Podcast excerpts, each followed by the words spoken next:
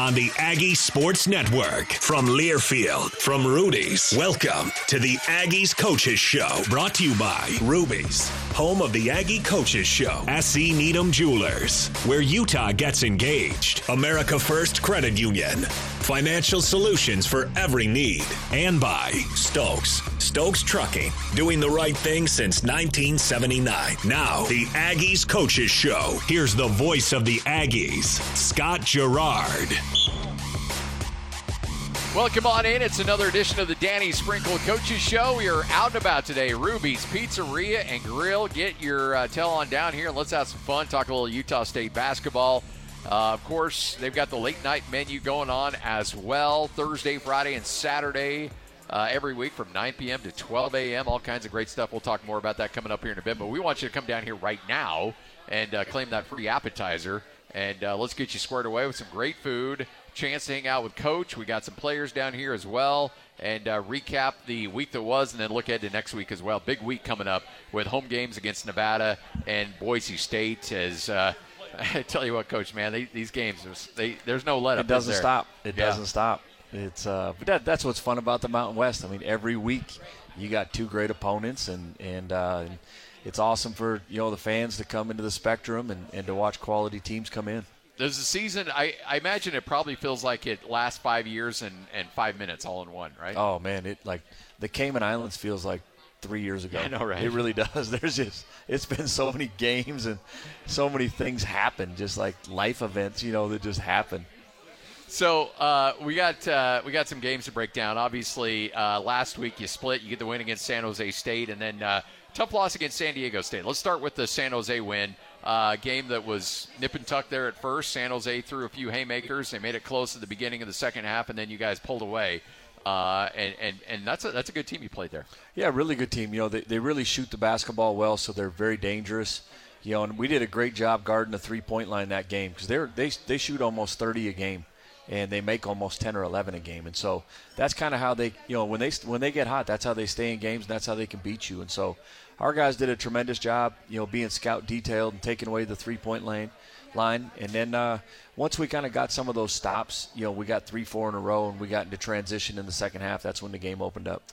Then tough loss over the weekend, San Diego State. That's been a house of horrors for Utah State. For a long time, for everybody. Yeah. They're now 11-0 in that building. Great fan base. They get after you. They're loud. They're obnoxious. And they've got the talent and the physicality to back it up, too. They do.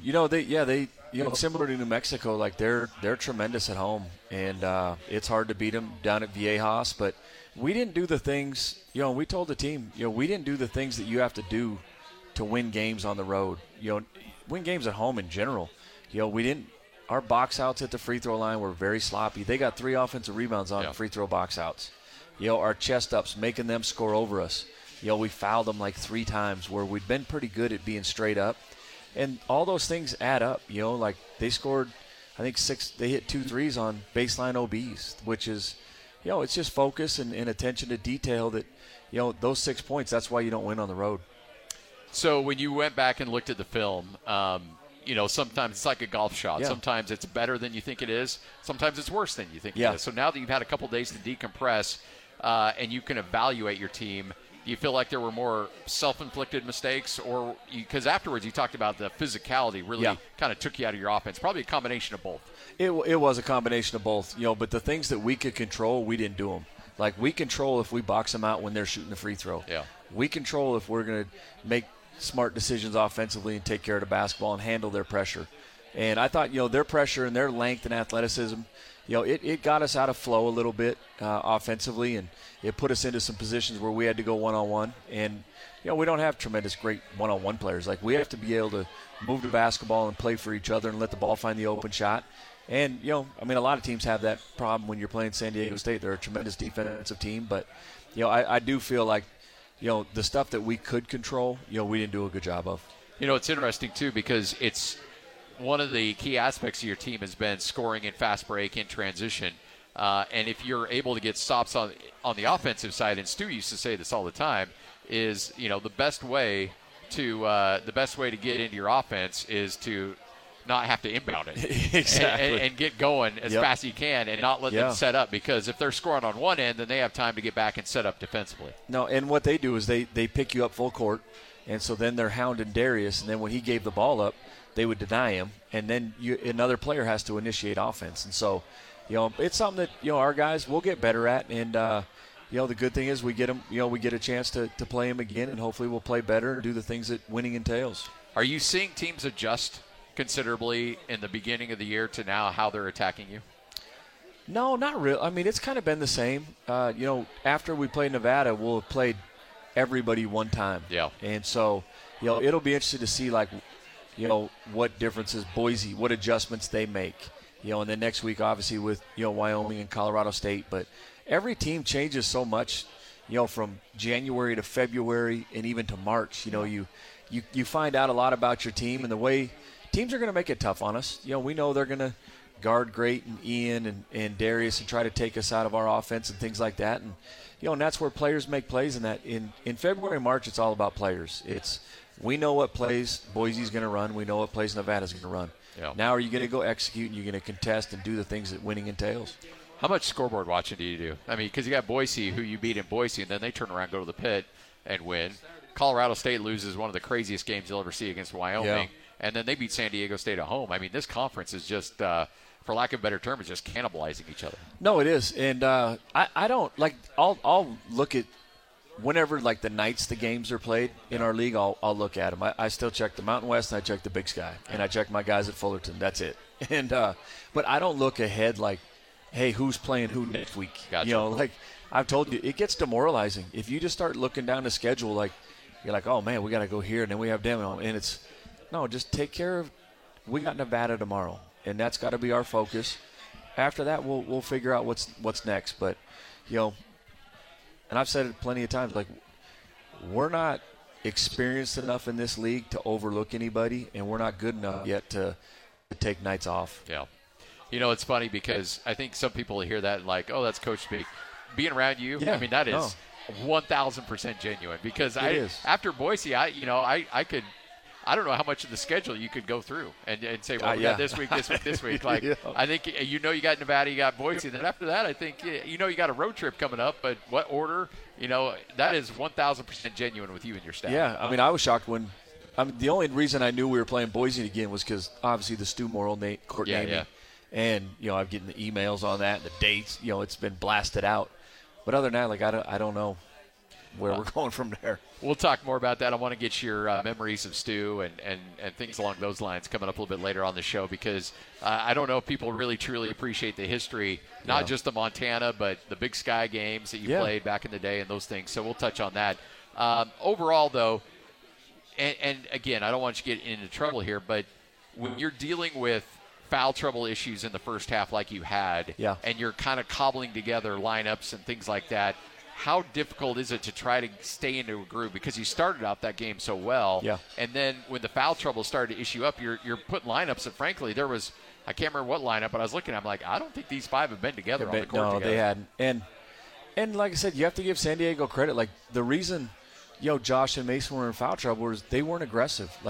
San Diego State they were attacking them. And whenever you're the one, being attacked, the second you put your hands on it's a foul. And so we can't be on our heels and especially in a game like that and, with the way they want to play, you have to match their physicality and their athleticism and you have to be the aggressor. And then you have to let the refs call what they call. Yeah. But if we do that, more often than not, we always say the aggressor always wins. And San Diego State was definitely the more aggressive team, and that's why they won. Well, and that's the other thing, too. I mean, there are moments where you can complain about officiating and things like that, but then there's other times where, hey, you know what, that's on us a little bit. We got to force their hand. Yep, no, and we did. There was times where when we were aggressive, that's when we were successful. And hopefully we just keep learning from it. Even after the game, I asked the guys, hey, what are 2 to 3 things that you guys learned from this loss? Right now, what do we got to do? Because we're going to have this team in about 20 days. And the first thing they said is, aggressiveness. They're we didn't come out. We weren't the aggressors. And then obviously they talk, taking care of the basketball. But for them to know the first thing that came out of their mouth was being aggressive, it shows that that's what we got to do. So Nevada coming up this week. And, again, the one team that you have not seen yet so far this year. what really jumps out at you when you see that team on film? You know, they're defending at a really high level. From what I heard, you know, this is one of their best defensive teams. You know, but what really jumps out on film is their two guards, you know, Blackshear and Lucas. Yep. You know, Lucas is one of the best shooters, not only in the country, but might be the best shooter on the West Coast. He does a tremendous job, and they run good actions for him to sprint off screens. He does not stop. You know, and I've said it before, like, if you put kind of one of those Fitbits on him, I bet you he runs 10 miles a game. Like, he never stops. Does a tremendous job getting fouled.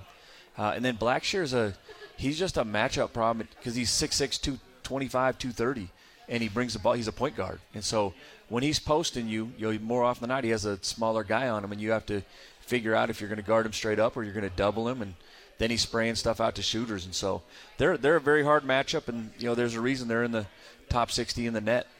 Well, you got Lucas, as you mentioned, not only shooting about 39% from three, but if you just look at Mountain West games, he's like 45%. Yeah, so, yeah. I mean, he can fill it up in a hurry. He can. I mean, they'll get fast breaks, and he'll just sprint to the three-point line, and not just like he'll from about like 30 feet. And so usually you're getting back into the paint, but you have to do a great job like locating him and not letting him get those transition threes.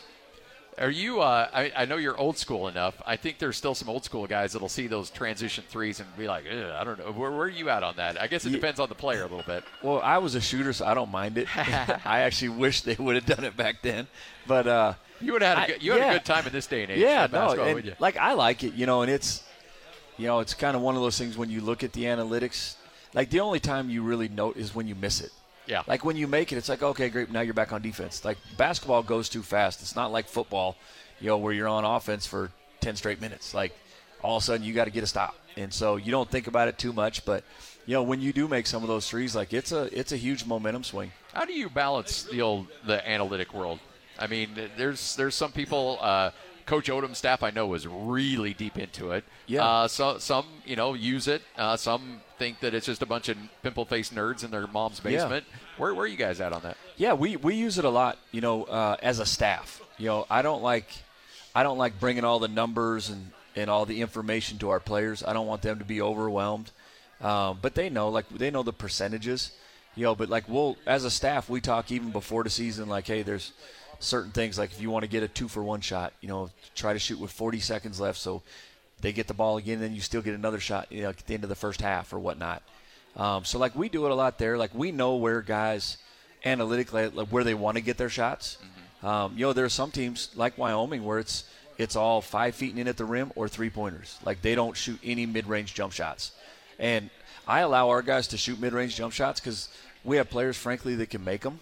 And I just feel like it's a good shot. And even if we miss it, we got to get to the offensive glass. But at least our guys know that they're going to shoot the mid-range. So the other four guys know either where their transition responsibilities are, either to get back or go to the rim. So as we get you ready for Nevada coming up on Tuesday and then the Stu Morrill game coming up on Saturday, make sure you get those tickets at utahstateaggies.com. But we got a couple players here again tonight. Darius Brown, Great Osobor, hanging out with us again, and you know, the so much of the focus has been on those two, and you know that they're heavy on the game plan of every team, and it seems like night in and night out, these guys are doing their best to step up to the challenge there. They are. I mean, I'm proud of them. You know, like not only that, like leading a new team too. You know, and they're getting guarded at another level. I mean, this is big boy basketball, and they've done a great job.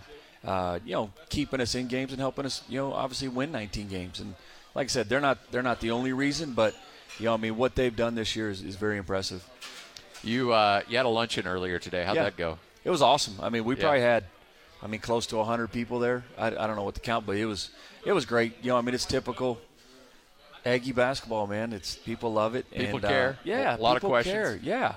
But it's awesome because, like you said, the care factor, not every program has that. And, you know, I mean, but that's what makes this place special. It really is. And the place is going to be rocking coming up tomorrow and then, of course, on Saturday as well. Tickets, not a lot left, but if you want to grab them, go to utahstateaggies.com. In fact, I think Saturday may be close to a sellout. Is it sold out? Is it sold out? Yeah. Saturday's a sellout. There might be some available on Tuesday, but get those tickets now. Coach, I'll let you grab a bite to eat real quick, and then we'll talk to some players coming up. And then, again, in our third segment, we'll have a chance to catch up with or you'll have a chance to ask questions as well for Coach. It's really simple. We'll have the wireless mic, and you can let your voice be heard. It's all straight ahead. You're listening to Aggie Basketball from Learfield.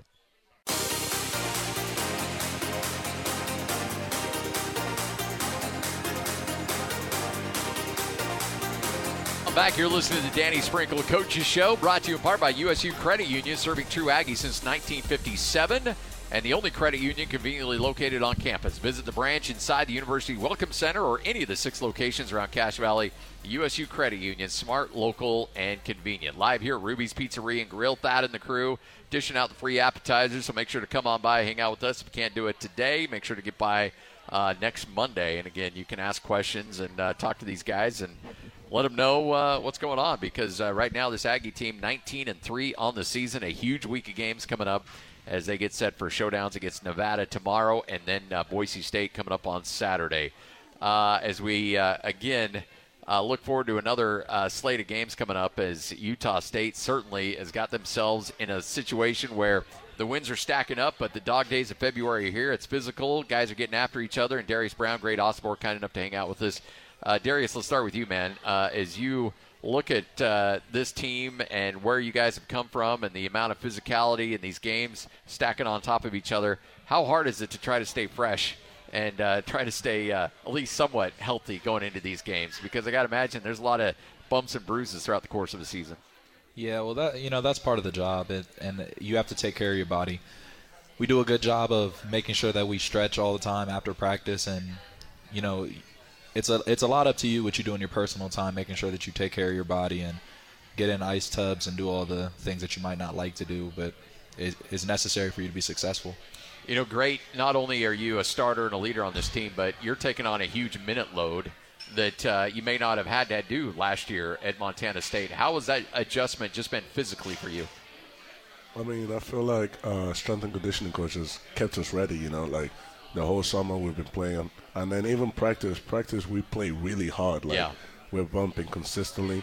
So then you get to the game after you've practiced for like 2 hours, and then the game's like 40 minutes. I like, feel we fine. Can deal with this. Yeah, I can do that. Well, you know, and Mason, who, you know, had, you guys knew Coach Sprinkle. You knew what that was about. Mason told me, he's like, man, I want this season to last forever because I don't want to go through summer ever again.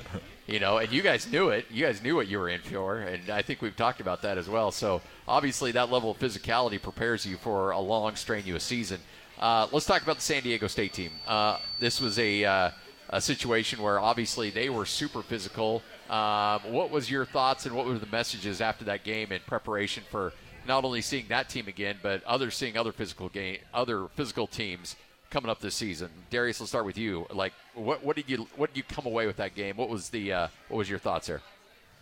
Welcome to the Mountain West. It's it's a physical conference, and it's something that we have to learn from, but kind of move on quick. Like, we have Nevada coming in tomorrow. That game, San Diego State, was 2 days ago, so it was just time to learn from that. Know how physical that we have to be when we see them again and any other team in this conference, and knowing how hard it is to win on the road, but it's time to move on and get ready for a good team on Tuesday. Great. Is it hard to put a game behind you, whether it's a big win or a big loss, and you put it behind? I mean, is it hard to say, okay, that's in the past, we can't think about that anymore? You learn from it, but you can't let the emotions or the hangover from that game linger. Is that tough to do as a player, or is it easy to just say, all right, that's over with, let's move on? I mean, I feel like it's easier for some people, and it's harder for some people. So, like, me especially, I hold on to stuff, you know. Yeah. So, like a game like San Diego State, we just lost, and whatever, we play tomorrow. But, like, right now, I'm still, like, mad that we lost. So, I try and use it to, like, fuel me for the next game. Just get yourself pumped up and be better the next time you get on the court, you know. Do you circle a game and say, like, all right, we're going to see you again? We got a lot of work to do before we get to that, but do you look at that like, I can't wait to get these guys in Logan and go after them again? I mean, for sure, you go on the road and a team beats you, and then obviously everyone wants to talk what they want to talk about when they're up. I feel like I like our chances in Logan in front of the Spec. Yeah. Where are you guys at on? I remember there was a quarterback here a couple of years ago, and Utah State was won the Mountain West in football. And he said, he told me, he's like, and he showed me actually his DMs that he was getting from just random fans and from opposing teams. And some of the stuff was just like horrific. Do you guys deal with that? And do you look at that stuff, or do you try to just turn off your mentions and turn off the DMs? Like, Darius, how do you handle that? I don't know how to turn them off. I don't know how to turn them off, but they're there. You see DMs after every game. You know, people mad about different things. Sometimes I don't know if they're fans. I think they're just bettors. Sometimes they get mad if you don't score how much you were supposed to score. Really? You get a lot of those. They get really mad about that type of stuff. I'm sure, you know, it's a lot of money on the line, I guess. But, like, Floyd Mayweather just was mad about that thing, like, a week ago. So you see that, Great? I did see that. If they would have counted your three, you would have made Floyd a lot of money. I mean, that's on me. I stepped on the line. My bad, Floyd. That's money, Floyd. He's got the money. He's got it. He's good. I think he could reach into his couch cushions and pull out $22,000. I'm sure he could. Not too overly concerned about that one. Great. I mean, how do you deal with that public scrutiny sometimes? Not just from like opposing fans trying to get under your skin and stuff like that. I mean, for sure, like, obviously at a different level right now. Last year, you had a bad game or whatever. You were the only one telling yourself, okay, I need to be better. Now you play a game, and I don't help someone in their fantasy, or I don't get enough rebounds or something. Then I get people in my DMs telling me all kinds of stuff. So, you know, you got to not listen to that stuff. Just let it be. So Nevada coming up, obviously they've got two really good guards, a really good team, certainly a dangerous team. Darius, what have you seen? Have you had a chance much to game plan, and what have you seen on film from those guys? They are really physical. They're really physical, and they like to make room for their two guys, you know, Lucas and Blackshear, so we have to be ready to make sure we guard them. That's what I've seen. Yeah.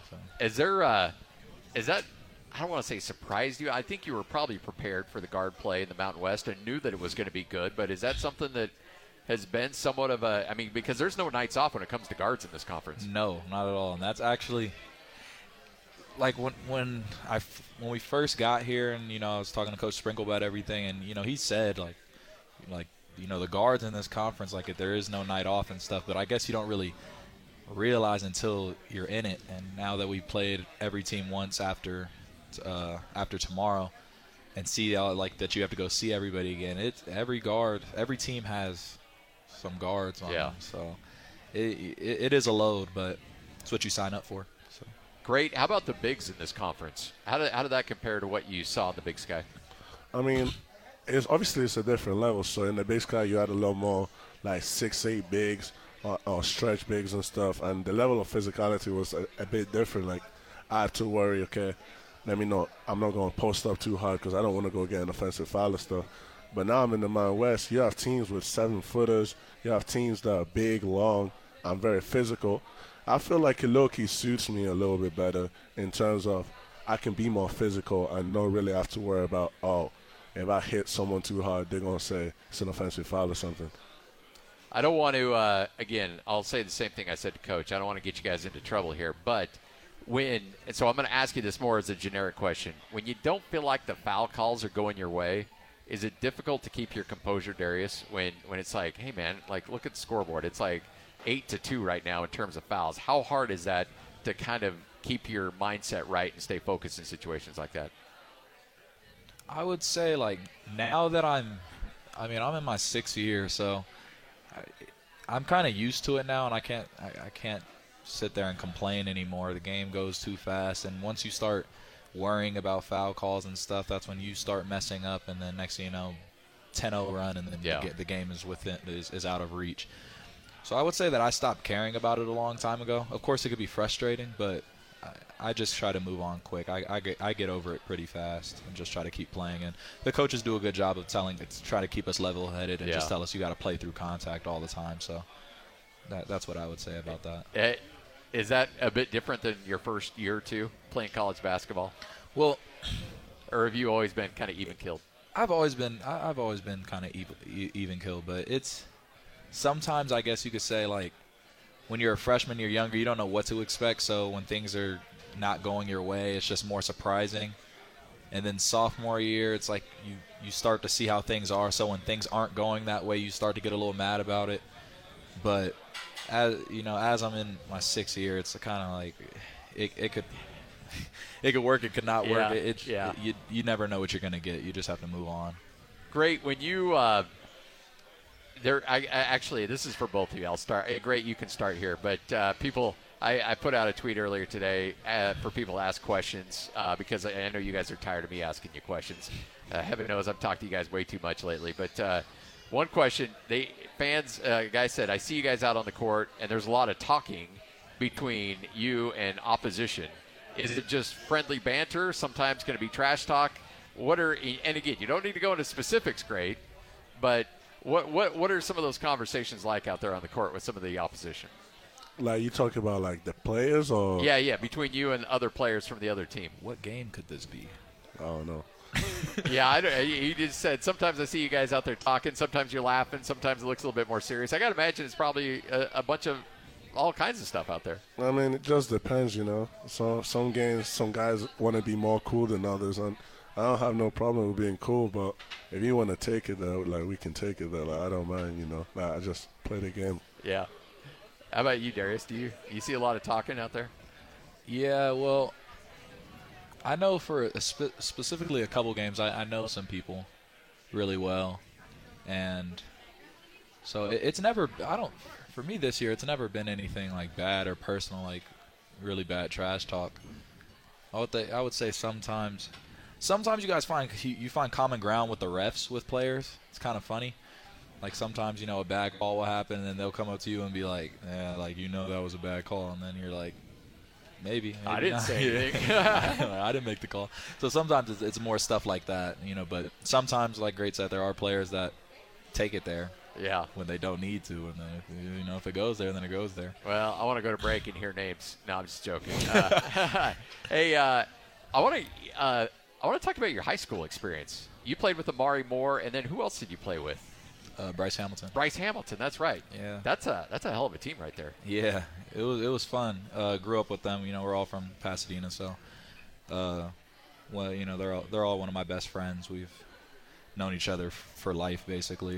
Me and Bryce went to the same church from babies. Our parents worked together and stuff. Me and Amari.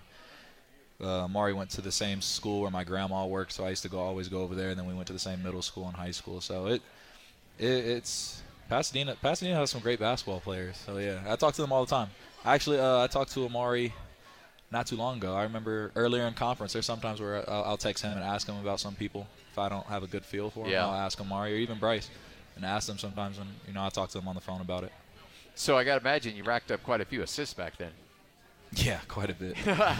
Quite a bit. Was it, at some point you're like, I got to get a shot off here once in a while because these two dudes are just high-level scorers. Yeah, I had to change my role a little bit. My junior year I used to do a lot more scoring, and then senior year I kind of went through an identity crisis and had to have my high school coach kind of tell me what it'd probably be for me if I wanted to play Division I basketball, be more of a true point guard instead of a scoring point guard, and you know, I ended up working out. So yeah, I think you did all right. Yeah. But was it? Was that adjustment? Because you're probably thinking, I want to get a scholarship. I want to play high-level college basketball. But in your mind, you're thinking, I might need to score to do that and be a scorer. But in reality, your coach is like, no, you be an assist guy. That'll help you out there. Well, yeah. I mean, when I decided to start, you know, passing the ball and like being a lot more persistent about my passing, it just opened up for everything for scoring. Like, maybe I'd score 5-6 points less, but it'd be a lot easier. Like, I wouldn't have to work for it, really, just because the focus is not on me. Yeah. So playing with those guys made it a lot easier, and it's fun when you're just playing with your local friends and, you know, not going to all these, like, high school nowadays. It's like people are just going to basketball schools and like driving crazy amounts of time to go to a certain school. But when you just go to your local high school and play with your friends, it's a lot more fun that way. I bet. Great. Give me put your coach's hat on a little bit. What do you guys got to do tomorrow against Nevada? I don't want you to give away the game plan or anything, but because coach is right there and he's listening, and we'll all get in trouble at that point. But Kind of give me your thoughts on what you need to do tomorrow to get a W. I'm going to be the aggressors, you know. We're going to be the more physical team. We're going to dominate the glass, cut down our turnovers, get some stops. Because I feel like if we get some stops, we're really hard to guard in transition. We have Mason, we have Ian. They get in transition. DB's going to get them the ball. I'm going to rim run. We can get some stops, get in transition. I like where we'll be at the end of the game. What's your leadership style like? Are you a vocal guy? I mean, because you're a big time leader on this team. Guys look up to you. What's your style like in terms of getting your message across? I'm for sure more of a vocal guy. So like DB is more chill, like lead by example. Like we know what DB does, but I feel like sometimes you need someone to let people know what it is, and I feel like that's my role in this team. You know, Darius, how about you? Kind of what he said. I'm more of a just lead by example, do all the right things. I'll talk. I for sure talk. It's more of a general talking, not specifically to people.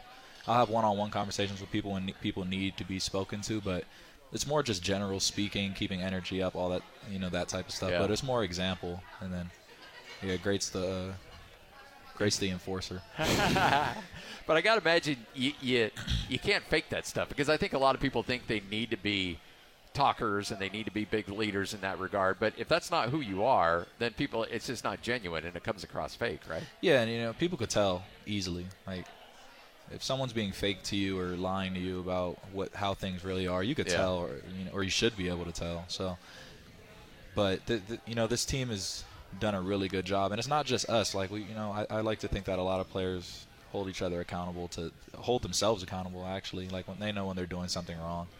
And we have a lot of guys, like Ian's an older guy too, and Ian's more of a just do things right and move on. You know, Ian's not much of a talker, but Ian just does things right and leads by example. Josh has started talking. Mason has started talking now that Mason's, you know, got some games under his belt and stuff. Mason's talking, so everybody's starting to talk. It's great. That's awesome. Well, guys, big week. Boise State, I know they're going to be all types of angry coming up on Saturday. Nevada's going to be a fun one. It's a huge week, and every game it seems like it just keeps getting bigger and bigger, and the stakes get bigger and bigger. So good luck, and let's talk again here soon, okay? Yes, sure, thank you. Hey, thank you. Go get some food. Enough of this chit-chat. Darius Brown, Great Osobor right here on 97.5, the KSL Sports Zone, and, of course, everybody up and down the Wasatch Front on the Aggie Sports Network from Learfield. Coming up next, we'll get back to Coach and get some thoughts from him and get you ready for the huge game on Saturday as Boise State comes to town, but also the Stu Morrill ceremony as well. It's all straight ahead. You're listening to Aggie Hoops on the Danny Sprinkle Coaches Show. Hey, remember the Mountain West Tournament just around the corner. Make sure to get your tickets now to experience all the madness in Las Vegas. Visit UtahStateAggies.com to get those tickets right here on the Aggie Sports Network from Learfield.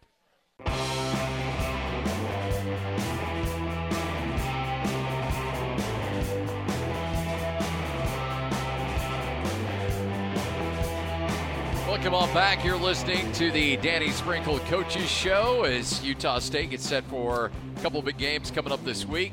If you're looking for a way to finance your next home improvement project, it's all possible with the Home Equity Line of Credit from USU Credit Union. Apply online at usucu.org or visit any branch location. USU Credit Union, smart, local, and convenient. Again, live here at Ruby's Pizzeria and Grill. If you can't get down here, make sure to stop by next Monday, as we'll have more games to break down. Huge road trip coming up next week, but that's way in the future.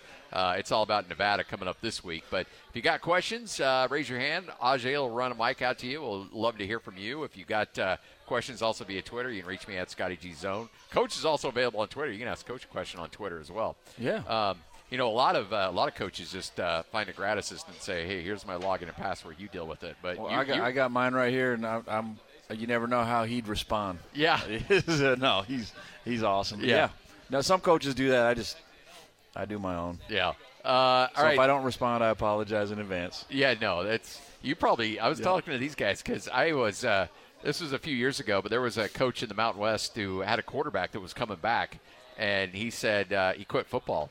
And I was asking him off the air, I'm like, at Mountain West Media Day, I'm like, why did he quit? He's like, social media, the pressure and the backlash was just too much. Yeah. And it really affected him, and he had to step away from the sport. Like, that's an element of pressure that you didn't deal with, that a lot of guys didn't deal with, and that's just an added level that it's got to put a lot of wear and tear on a guy's mentally. No, it does, and kids don't deserve it. You know? I mean, our players probably get messages from other teams in the mountain, like, and then I mean, some of our fans, you know, hopefully they're not, but I'm sure, you know, there's some. There's the 10% rule. Yeah, every fan base is 10% of. Yeah. You know, that kind of that hide behind some screen name, which it's too bad. You know, every kid, you know, they have enough pressure going to school and the pressure of playing in front of fans and playing the right way and competing and performing. And so, you know, but it's one of those.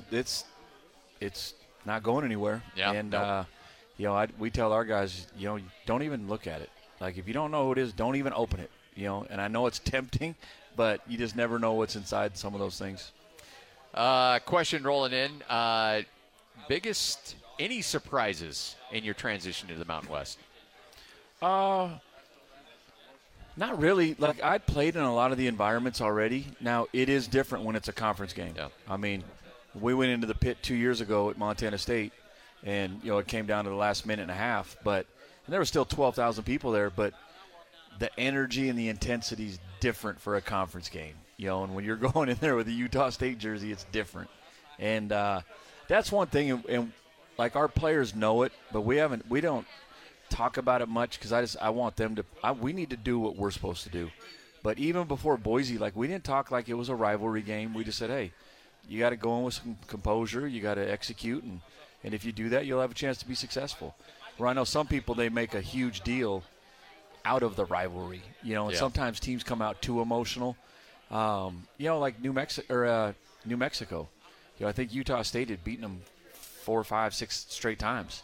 But I didn't want to put that pressure on our guys. Now, New Mexico, Jalen House and Mashburn, some of those guys that had been beaten 4 times straight by Utah State, like, they had a chip on their shoulder and they played like it when we played them. But, you know, that stuff – it's all cool until they throw the ball up, you know, and then it comes down to holding your composure and executing.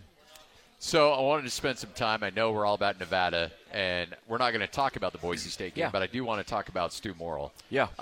What are some of your first experiences with him? And I got to imagine growing up in Montana, you knew of him. Yeah. But what was it like getting to know him as a opposition head coach and things along those lines? Yeah, you know, I mean, I think I was in middle school when he was at Montana, but, you know, I mean, one of my kind of idols growing up was a guy, Chris Boya, who grew up down the street from me, who ended up going to University of Montana and playing for his assistant, Blaine Taylor.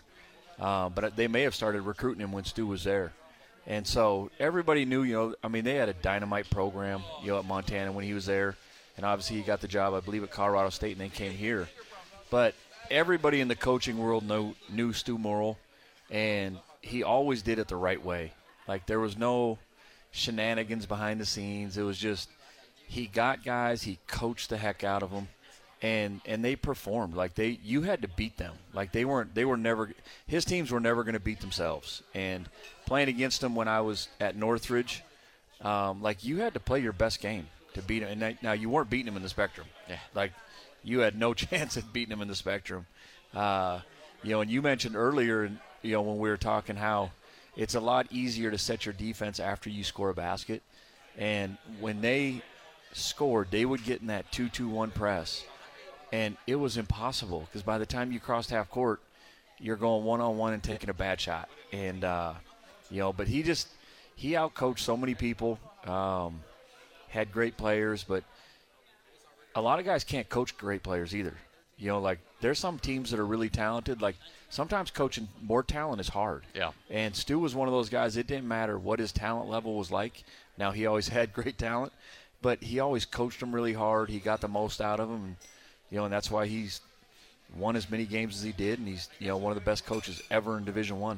Well, you and I talk a little bit about the psychology of coaching and what it takes to motivate guys. Yeah. And to get super talented guys to buy in and sacrifice for the team, make the extra pass, all those intangible things. I mean, that's part of the job that I don't think a lot of people truly appreciate. Yeah, because I mean, there's so many good players out there, but like you have to coach them to be disciplined. Like they'll act like they don't want it. They want discipline. Like they want structure. They want to be told, here's what we're going to do. Here's the vision. Here's how we're going to get there.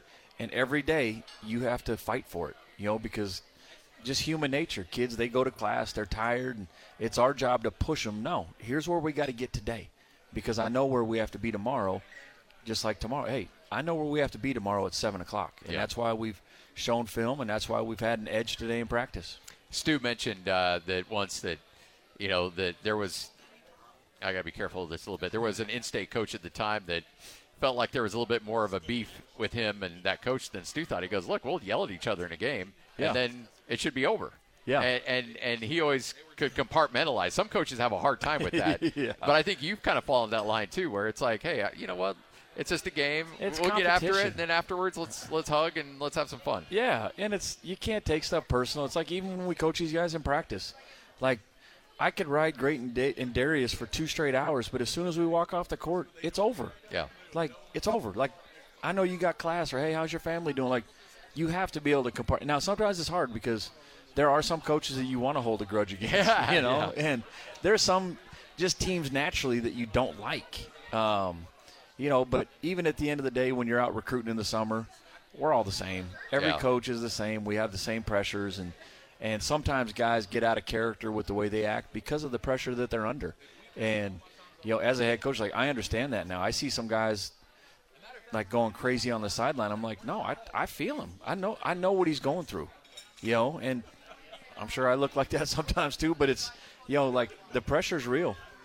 How many games do you watch when you're breaking down film? You're like, that's dribble, that's dribble, that's dribble. I mean, it seems like everybody, even in the NBA, everybody's using that play from Stu. It is. Every single team has it somewhere in their playbook. Everybody has that play, and it's Stu Morrill. Yeah. Dribble right, dribble left. I mean, you name it, and they had all the options off it. And you could be yelling it out. You knew it was coming, and you still couldn't stop it. And that's when you know he's a great coach is you know what he's doing. His team still execute it better than your teams do. It's a little bit like the old Stockton Malone pick and roll. I mean, it's coming. Good luck. But good luck stopping it. Yeah. No question. All right, final segment with Coach coming up next. We'll wrap things up and get you ready for Nevada. Coach will give you his keys to the game, and we'll talk about what to expect in that game coming up tomorrow as we're just a little around 24 hours away from a huge Mountain West Conference showdown, the Aggies and the Wolfpack next. You're listening to Aggie Basketball from Learfield.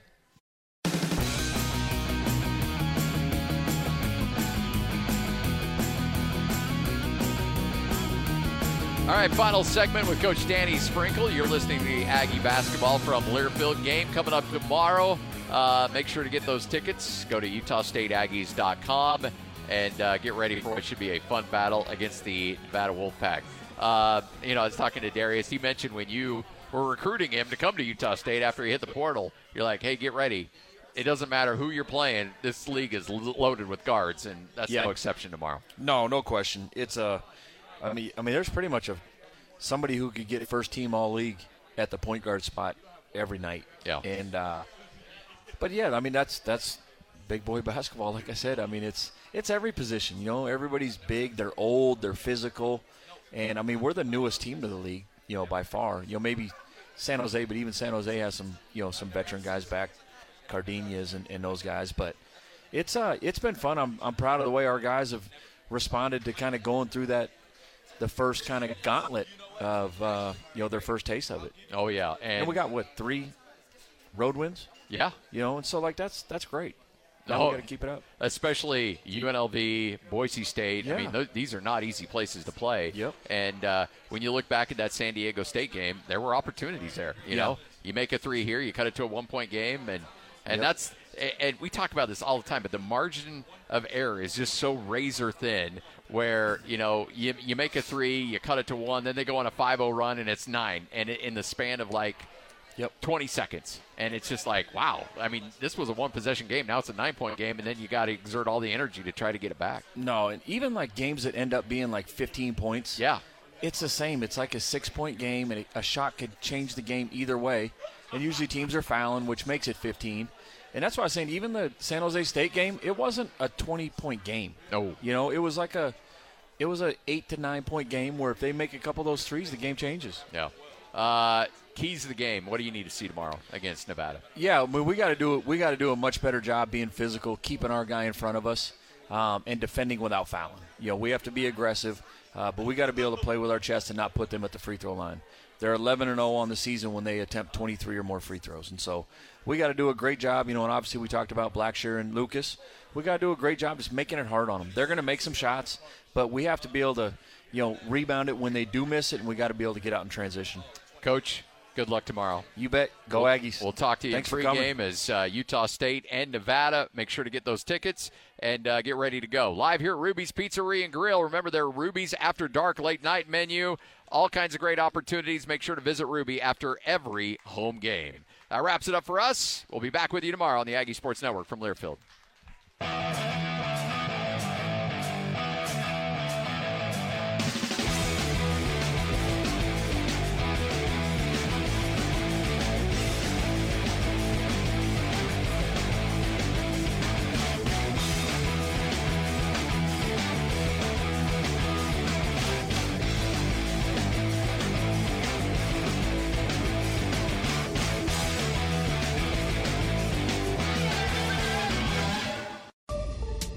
From Rudy's, this has been the Aggies Coaches Show. Brought to you by Holiday Inn Express, Stay Smart, Beaver Mountain, Come Ski the Beam, Smith's, Fresh for Everyone, Sports Academy and Racquet Club, your results, your life.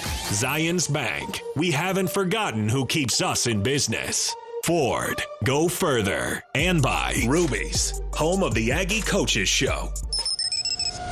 The proceeding has been a Learfield presentation on the Aggie Sports Network.